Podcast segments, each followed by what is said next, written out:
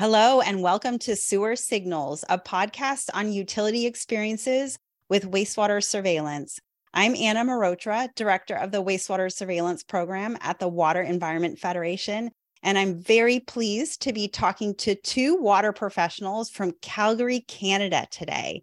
Welcome, Kevin and Norma. How are you both doing? Very good, thank you. Yeah, excellent. Great to be talking with the two of you, and thank you for being my first Canadian guest. All right. So Norma Ruecker has worked at the city of Calgary for 11 years in her current position of leader microbiology and watershed assessment. She contributes to the governance and planning for the water service, oversees microbiological testing and ensures regulatory compliance, provides stewardship of watershed monitoring program, facilitates water quality investigations, and stewards research partnerships on behalf of the water utility.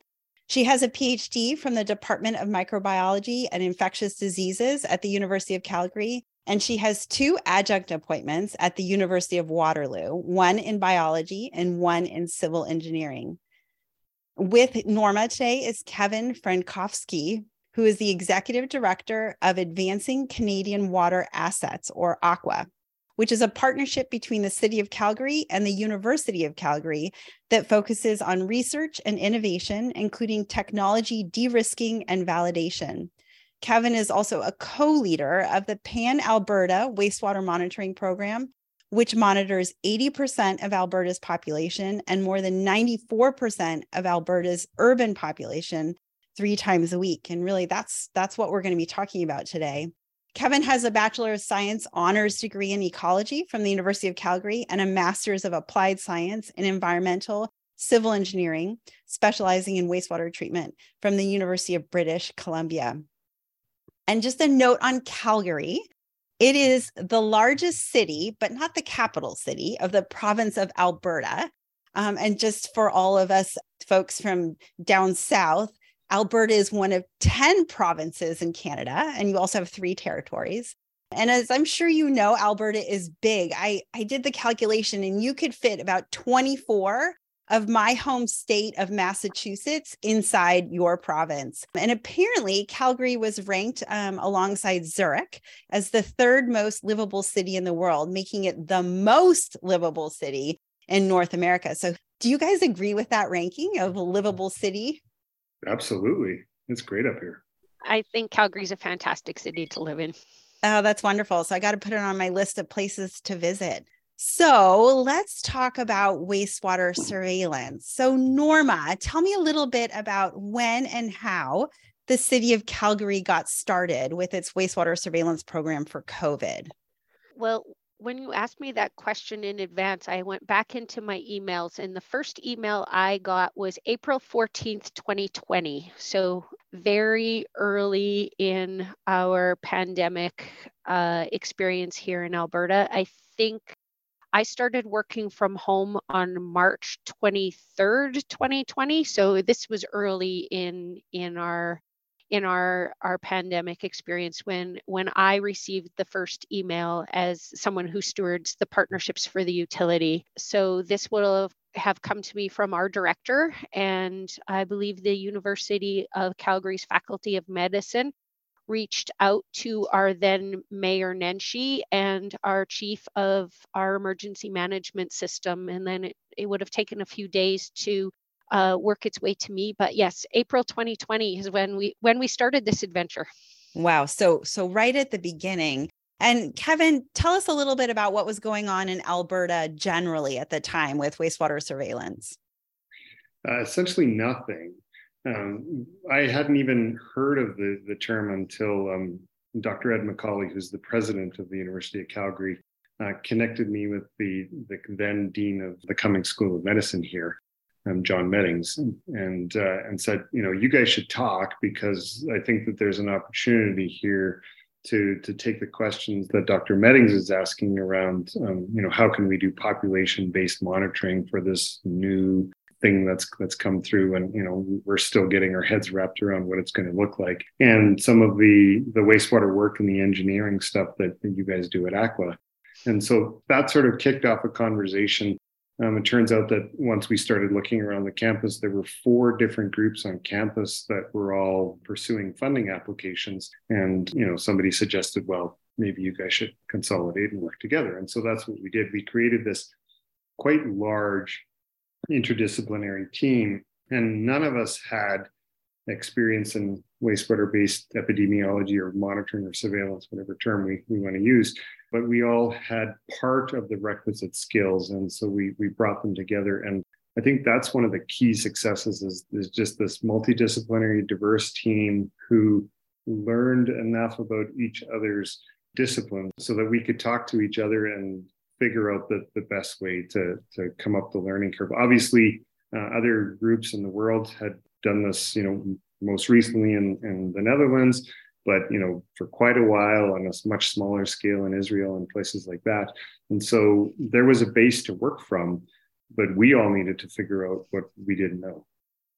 Yeah, I think you're absolutely right about it takes sort of all different disciplines and areas of expertise working together and sort of speaking the same language. The partners that you sort of reached out to and brought together early on, is that who you're still working with in Alberta? Tell me a little bit more about who all is involved in wastewater surveillance in Alberta.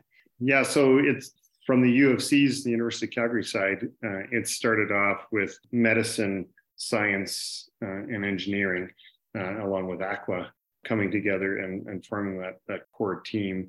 Obviously, partnering with the, the city as our key municipal partner was you know, critical. And so hence those early emails to, to Norma from U of C. And, uh, and then we've grown the program from there. The University of Alberta, which is located in Edmonton, the second largest city in, in Alberta, it had a similar process going on. And as time went by, um, we've combined forces. We're, we're very um, well integrated collaborators now.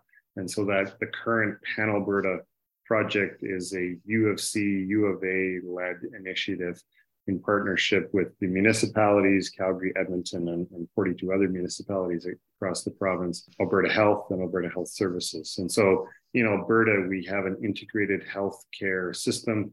Um, so Alberta Health Services is the single healthcare provider in the province. Um, and, uh, and so we work obviously very closely uh, with them.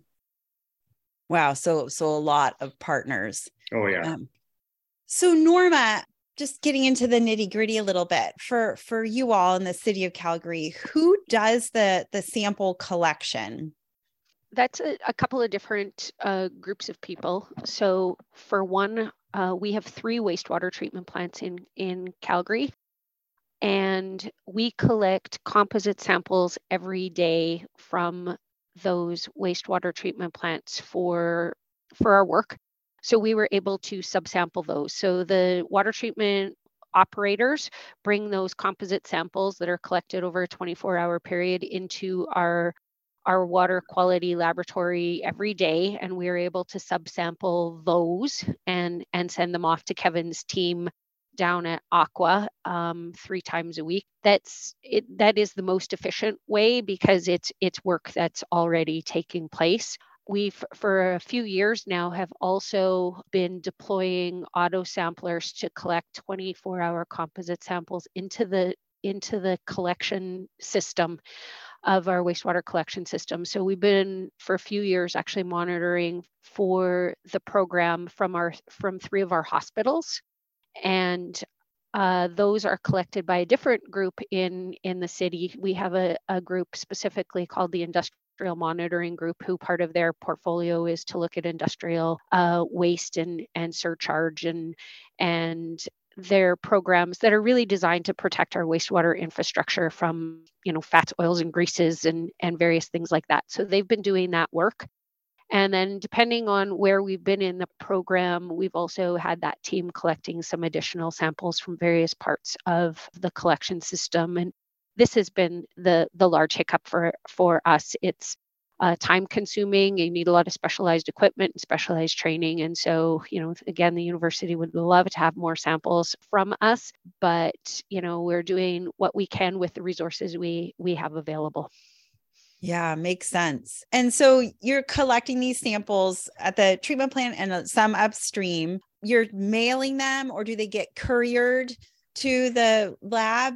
um, at University of Calgary, or how do they get transported? Uh, we find that that's that's often a very challenging step, actually getting the samples from the treatment facility to the lab. So, kind of walk me through how that works for you. Yeah, we courier. They get couriered. So okay. um, we're currying samples from from our laboratory to multiple places every day. So couriers coming and going aren't a, a real big issue for us. But yes, so the university has arranged a courier that comes to our laboratory, picks up the samples, and takes them where they need to go. Got it. And then, Kevin, where are the samples actually being analyzed? And I guess we can focus on SARS CoV 2 for now, and maybe we'll talk about other targets later. But who's actually doing the analyses? Yeah, so that's a very good question, Anna. And, and so we have two labs um, that each does a portion of our workflow. So we have we basically have three steps to our workflow. It's it's the sample acquisition, as Norma's um, just talked about. Um, then there's what we call the sample cleanup and concentrating step, and that's performed at uh, the lab at ACWA. And ACWA is actually located within one of the city of Calgary's wastewater treatment plants. So we have facilities and a lab down at the Pine Creek wastewater treatment plant. And so we do the, the first step there. And then the extracts, the concentrates, get shipped up to the main campus. And there's a lab at the Foothills Hospital there where the PCR analysis is done. And separating those two steps in the workflow across two different labs is actually very advantageous because it really reduces the risk of cross contamination. Kind of the the raw wastewater comes comes into the ACWA lab, the extracts leave. There is no raw wastewater going into the PCR lab, and so that helps with our data quality. Yeah, I see what you mean. I'm guessing it took a little bit of trial and error to get to that current workflow. Uh, the the yes, uh, you know the the broad brush strokes of that workflow were pretty obvious uh, early on, but figuring out the nuances and getting the system dialed in and exactly how big a manifold do we need and you know what primers do we need, all those sorts of details took a fair amount of effort by some very talented and qualified people as, as we worked through. And you know the interesting uh, there's chemists on our team and, and they kind of just shake their heads at the variability that that occurs when you deal with biology um, and so we take you know our QA/QC procedures very seriously because there is a lot of heterogeneity in wastewater anyways and now you're you're looking for needles in a haystack against this very noisy kind of data background and so we're we're working to make sure that our workflow results in the cleanest data possible all right. So you've got the system dialed in. You're collecting samples three times a week, you mentioned, Norma. And so, Kevin, you're generating all these data. How are the wastewater data being used for public health yeah. action specifically? Right. Yeah, so so three times per week that that data gets provided to Alberta Health Services, what I mentioned earlier. Uh, it also gets posted to our public-facing COVID tracker website. So anyone in the general public can can view it in near real time. Um, it's you know as soon as we have the data generated, we post it there, and so it's available for everyone to see. And uh, we'll provide the link to that if, people are interested in it. From a general public perspective, people can log in and see the you know gene copies per mil at Calgary's versus Edmonton versus you know any of the other um, municipalities across Alberta that are participating.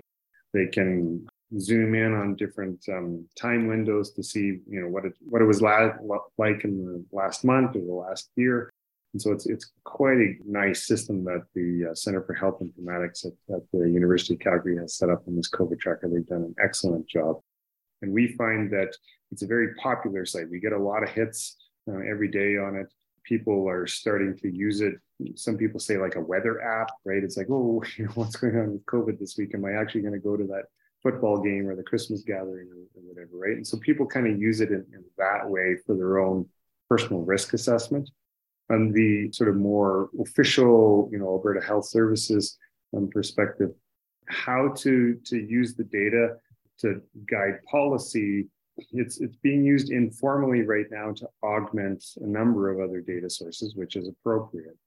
I think all of us on, on the wastewater monitoring team recognize that this is only one piece of information and it needs to be combined with you know a, a bunch of other pieces of data in order to make informed decisions. The holy grail that we would all like is okay, if the gene copies per mil go above this threshold, we're going to call it a yellow, and that means that this happens. And if it goes above this threshold, it's a red, and that and that happens. Um, I think the reality is is that getting to those thresholds is very very challenging, and, and I'm not sure that we're going to get there anytime soon. You know, COVID and other pathogens is, is a constantly moving target. It, it evolves rapidly the virus itself changes, the actual impact and how it manifests as a disease changes, and, and what that means in the context of everything else that's that's going on is constantly changing. And so, you know, setting any particular action threshold um, would need to be a very well informed and probably dynamic process it really is a lot about looking at the trends at this point. I know yes, a lot of folks have tried right. to established thresholds, but the trends are valuable in and of themselves. I think it's very important for people to understand that while this is a very powerful and informative platform, they can't lose sight of its limitations. So, one of the things that Dr. Mike Parkins, who's one of the, the co-leads on the project, he's created a little YouTube video that's uh, you can access through the COVID tracker that kind of explains, you know, how to how to use this data and how not to use it. And and one of the things that that he explains in there is you can't compare between cities. So just because Calgary's at X gene copies per mil and Edmonton's at Y, there's a whole bunch of reasons why those numbers might be different, right? The the, the methods used to generate those numbers um, are slightly different. The wastewater in each of those cities is is different in terms of you know other inputs, dilution, you know that sort of stuff, matrix interferences. And so it, this is not really the absolute number for wastewater based epidemiology across the province. You know, the, these are the set thresholds. No, it's very much site specific or municipality specific. And so, as you said, the, the trends and, and viewing the trends within a city is, is really what's important. So, those time series graphs per location are critical. Absolutely. And I'll just say that we will put the links to your your Alberta dashboard and also to this video, which sounds fantastic, and then the notes to this this episode. So let's talk about money. How has this program been funded over time, and how is it currently funded? Maybe that's a question for you again, Kevin. Uh, sure. Yeah. In the early days, when none of us knew what we were doing, it was okay. Well, let's start writing grant applications. Um, this is, uh, you know, we're on the learning curve. This is new, so this is a research project and, and so we wrote a, a large number of, of grant applications. Um, our very first one was from the Canadian Institute of Health Research. And so they, they funded essentially a, a proof of concept project, if you, if you want. And, uh, and since then, we've successfully secured successive grant applications, um, you know, essentially building upon the success as, as we figured out what worked and demonstrated that it was valuable. Um, currently, the program is funded by Alberta Health, so the Pan Alberta project, which covers you know 80% of Alberta's population, is, is funded by Alberta Health. And so we're in our second year of, of funding with them. They've recognized the, the value of uh, wastewater-based monitoring, especially as the ability to secure other data sources like clinical testing has kind of waxed and waned as you know the pandemic has has shifted. And so you know the wastewater-based um, data uh, is consistent uh, but more importantly, it's it's inclusive and unbiased, right? So everybody who uses the bathroom contributes to that signal, and as long as they're in the sewer shed, they're, they're contributing to the, the data.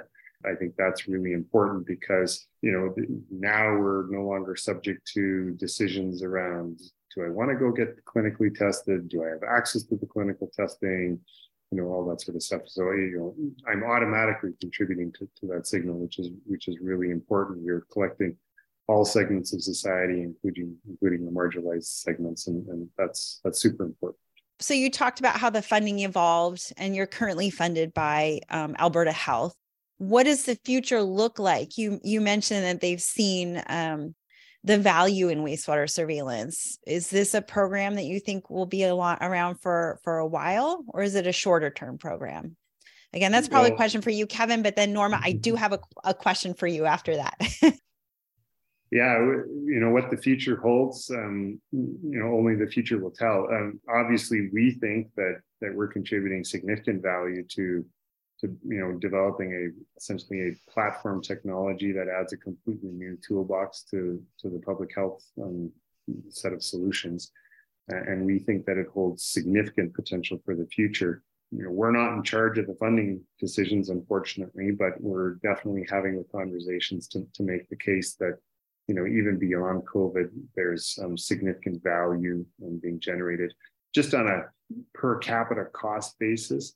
Uh, we're doing that three times per week monitoring um, in larger urban centers where you know there's a lot of fairly high population contributing to the signal uh, we can generate this data for less than a dollar per year, three times per week, right, per person on per capita basis, right? And so, you know, I challenge anybody to to find any sort of public health monitoring program that, that has those sorts of economics.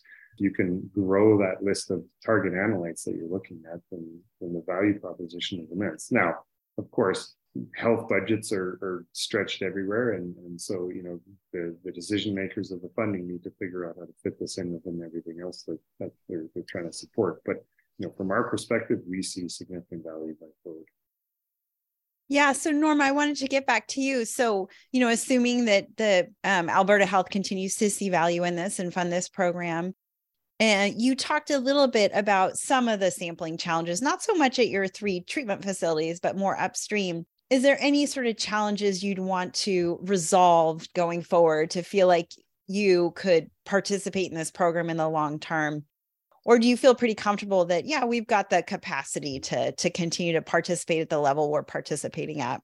It's a good question eh, and it's a hard question. You know we are a municipally owned water utility so we will we also get direction from from our city council and and from other places and there's a huge desire to want to be involved it it's always about resources and you know for every resource that we're putting into collecting a sample say out in the collection system what are are those resources not doing as part of our programs? And you know it's can we expand the number of resources? So it's always it's every discussion we have in what in the utility is is the resourcing things and and you know we've had lots of our discussions with kevin and those folks about can we can we do it different? Can we resource it different? So we're exploring a lot of of options but at the end of the day as well especially when we're working in the wastewater collection system it's not that straightforward. Collection systems are complicated and there are dangers so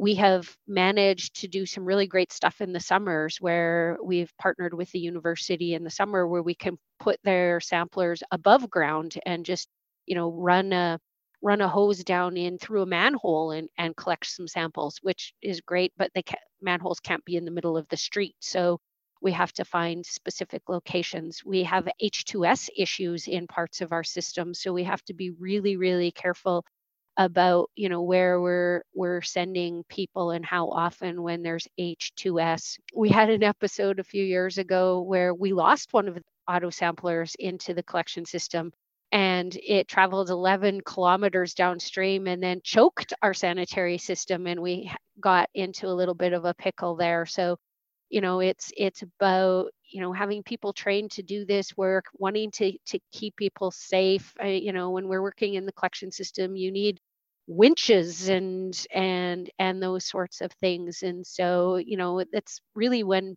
our communication has been really good with Kevin and the rest of the team and you know my management here at the city of you know trying to find that right balance and and in some ways creative ways of, of doing things. And public health surveillance is not our business but if there's a public health benefit what role do we play? And those are lots of the discussions that we have to have here. But the answers aren't always easy and straightforward because you know every additional resources causes rates to go up and especially with uh, inflation right now we've had a lot of pressure on trying to do our very best to keep rates is are the increases in rates as low as possible as you mentioned, it's just exponentially that much more challenging to get samples out in the collection system. So, shifting gears a little bit, are you analyzing for anything right now other than SARS CoV 2?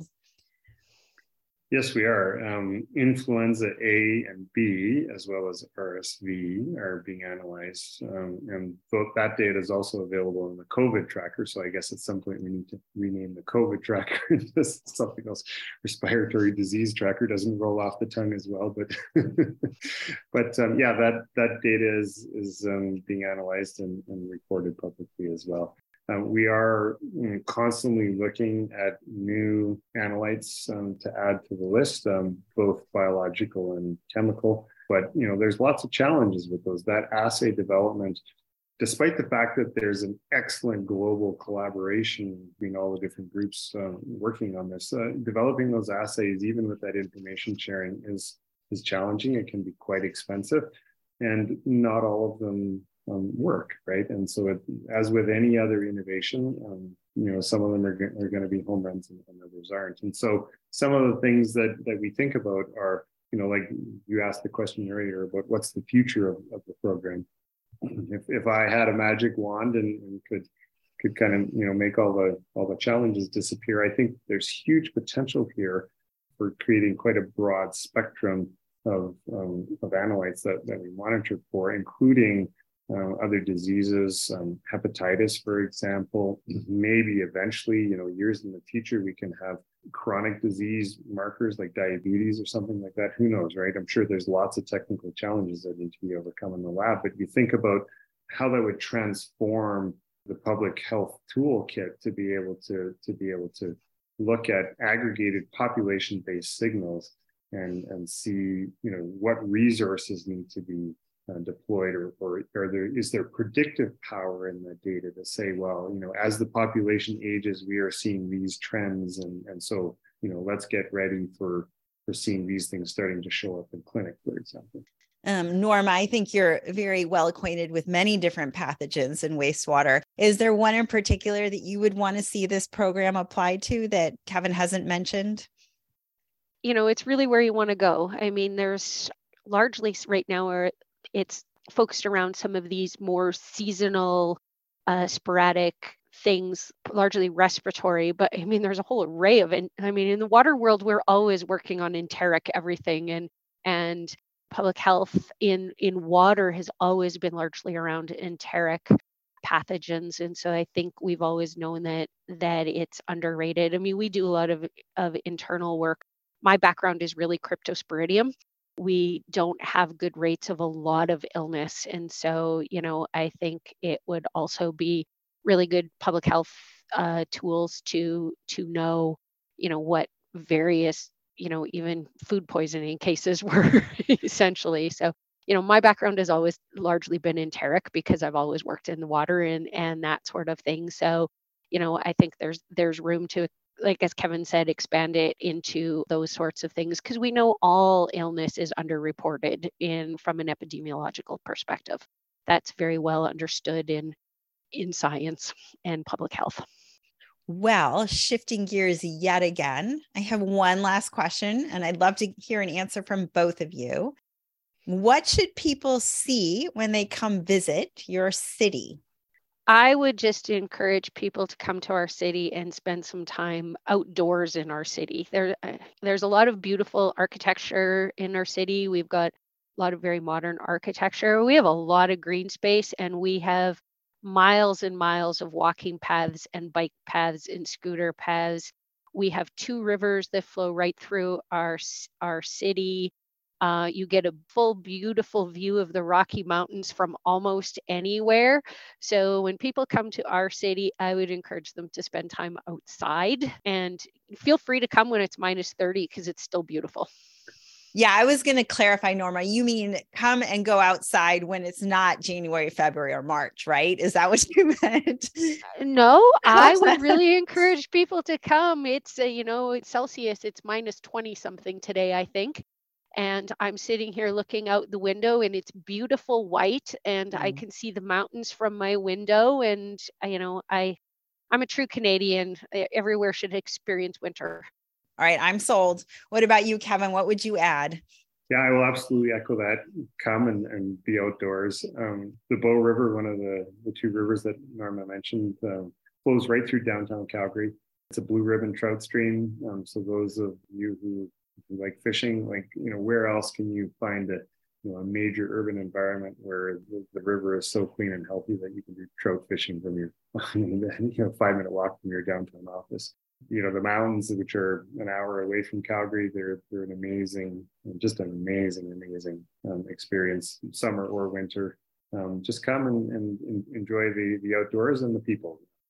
And in the summer, you would be hard pressed to come here and not find some festival going on on any given weekend. All, I mean, Calgary Stampede is renowned folk festival, but there'll be some outdoor festival going on almost every weekend of the summer somewhere. Excellent. All right. So that's what's going on with festivals and wastewater surveillance in Canada. I guess you guys are east of the Rockies and west of the rest. Is that what they say? Um, and you'll be able to find links to the websites uh, and the resources mentioned during our discussion today and the notes for this episode. And I just want to say thank you so much, Norma and Kevin, for taking the time to talk with me today. And I really enjoyed our conversation. Thanks, Anna. Thanks for choosing us, Anna.